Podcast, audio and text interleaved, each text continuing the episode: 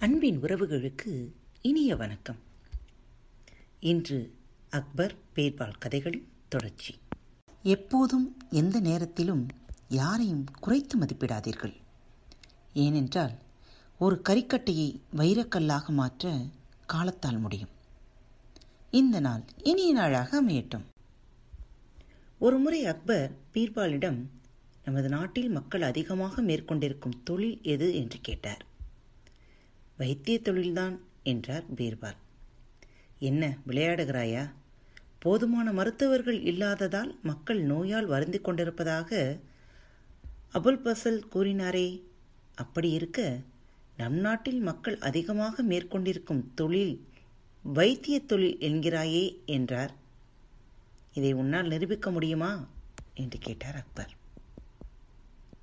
நிச்சயம் நிரூபிப்பேன் என்றார் பீர்பால். மறுநாள் கையில் ஒரு பெரிய கட்டு போட்டுக்கொண்டு வந்தார்.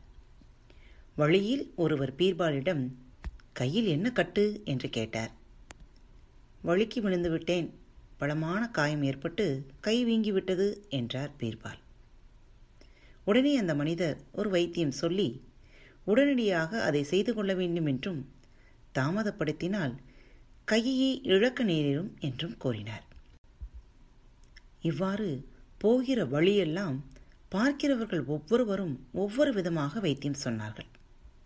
அரண்மனைக்கு போய் சேர்வதற்குள் முப்பத்தாறு விதமான வைத்தியங்கள் சொல்லிவிட்டன.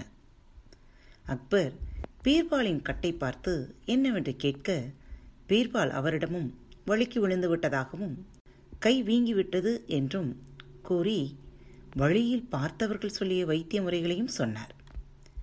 அவர்கள் கிடைக்கிறார்கள் முட்டாள்கள். அவர்கள் பேச்சை கேட்காதே. நான் ஒரு அற்புதமான வைத்தியம் சொல்லுகிறேன். அதை செய்து பார். பட்டென்று வீக்கம் ஒரு நொடியில் போய்விடும் என்றார். அதை கேட்ட பீர்பால் சிரித்தார். பீர்பால் நான் என்ன சொல்லிவிட்டேன்? நீ எதற்காக சிரிக்கிறாய்? என்று சற்று கோபமாக கேட்டார் அக்பர். அரசை மன்னிக்க வேண்டும். எல்லோருக்கும் பிடித்தமான தொழில் எது என்று நேற்று கேட்டீர்களே. அதற்கு பதில் இதுதான் என்றார். அதை கேட்ட அக்பர் பீர்பாலை பாராட்டினார். புகையிலை. பீர்பால் அடிக்கடி புகையிலை உபயோகிப்பார். மன்னர் பலமுறை சொல்லியும் அந்த பழக்கத்தை மாற்றிக்கொள்ள அவரால் முடியவில்லை. அக்பரின் மூத்த அமைச்சர் ஒருவருக்கு பீர்பால் புகையிலை உபயோகிப்பது மிகவும் அருவறுப்பாக இருந்தது.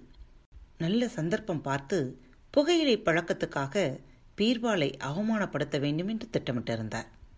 ஒருமுறை மன்னர் காற்றோட்டமாக அரண்மனை தோட்டத்தில் உலாவிக் கொண்டிருந்தார். அவருடன் மூத்த அமைச்சரும் பீர்பாலும் சேர்ந்து உலாவியவாறு உரையாடிக் கொண்டிருந்தனர். அரண்மனை தோட்டத்தில் வேலியோரம் புகையிலை செடி ஒன்று முளைத்து வளர்ந்திருந்தது. தெருவிலே சென்று கொண்டிருந்த கழுதை ஒன்று வேலியின் இடுக்கு வழியாக முகத்தினை நுழைத்து அந்த புகையிலை செடியை தின்ன பார்த்தது. இலையில் வாயை வைத்தவுடன் அதன் காரமும் நாற்றமும் பிடிக்காமல் செடியை திங்காமல் வெறுப்போடு போய்விட்டது. அதை சுட்டிக்காட்டிய மூத்த அமைச்சர் மன்னர் அவர்களே பார்த்தீர்களா? நம் பீர்பாலுக்கு பிடித்தமான புகையிலை கேவலம் அந்த கழுதைக்கு கூட பிடிக்கவில்லை என்றார் சிரிப்புடன் அவர் முகத்தில் இப்போது பெரும் நிம்மதி. உடனே பீர்பால் சிரித்துக்கொண்டே அமைச்சர் அவர்களே உண்மையைத்தான் சொன்னீர்கள். புகையிலே எனக்கு பிடித்த பொருள்தான். ஆனால் கழுதைகளுக்குத்தான் புகையிலை பிடிப்பதில்லை. என்றார் ஒரே போடாக. தனது வாக்கு வன்மையால் மூக்கை உடைத்தார் மூத்த அமைச்சரை பீர்பால். அன்பு நேயர்களே பாரத் வலையொலி பக்கத்தை தேர்ந்தெடுத்து கேட்டுக்கொண்டிருக்கும் ஒவ்வொருவருக்கும் எனது சிறந்தாழ்ந்த நன்றிகளும் வாழ்த்துக்களும். இப்பகுதியில் இடம்பெறும் நிகழ்ச்சிகள் உங்களுக்கு பிடித்திருந்தால் உங்கள் நண்பர் மற்றும் தோழியருடன் பகிர்ந்து கொள்ளுங்கள். மறவாமல் ரிவ்யூ பாக்ஸில் எழுதி அனுப்புங்கள். ரிவ்யூ பாக்ஸில் நீங்கள் எழுதும் ஒவ்வொரு எழுத்துக்களும் எங்களது பாரத் வலையொலி பக்கத்தின் படிகள் என்பதை மறந்துவிடாதீர்கள். முடிந்தவரை ரிவ்யூ எழுதுங்கள்.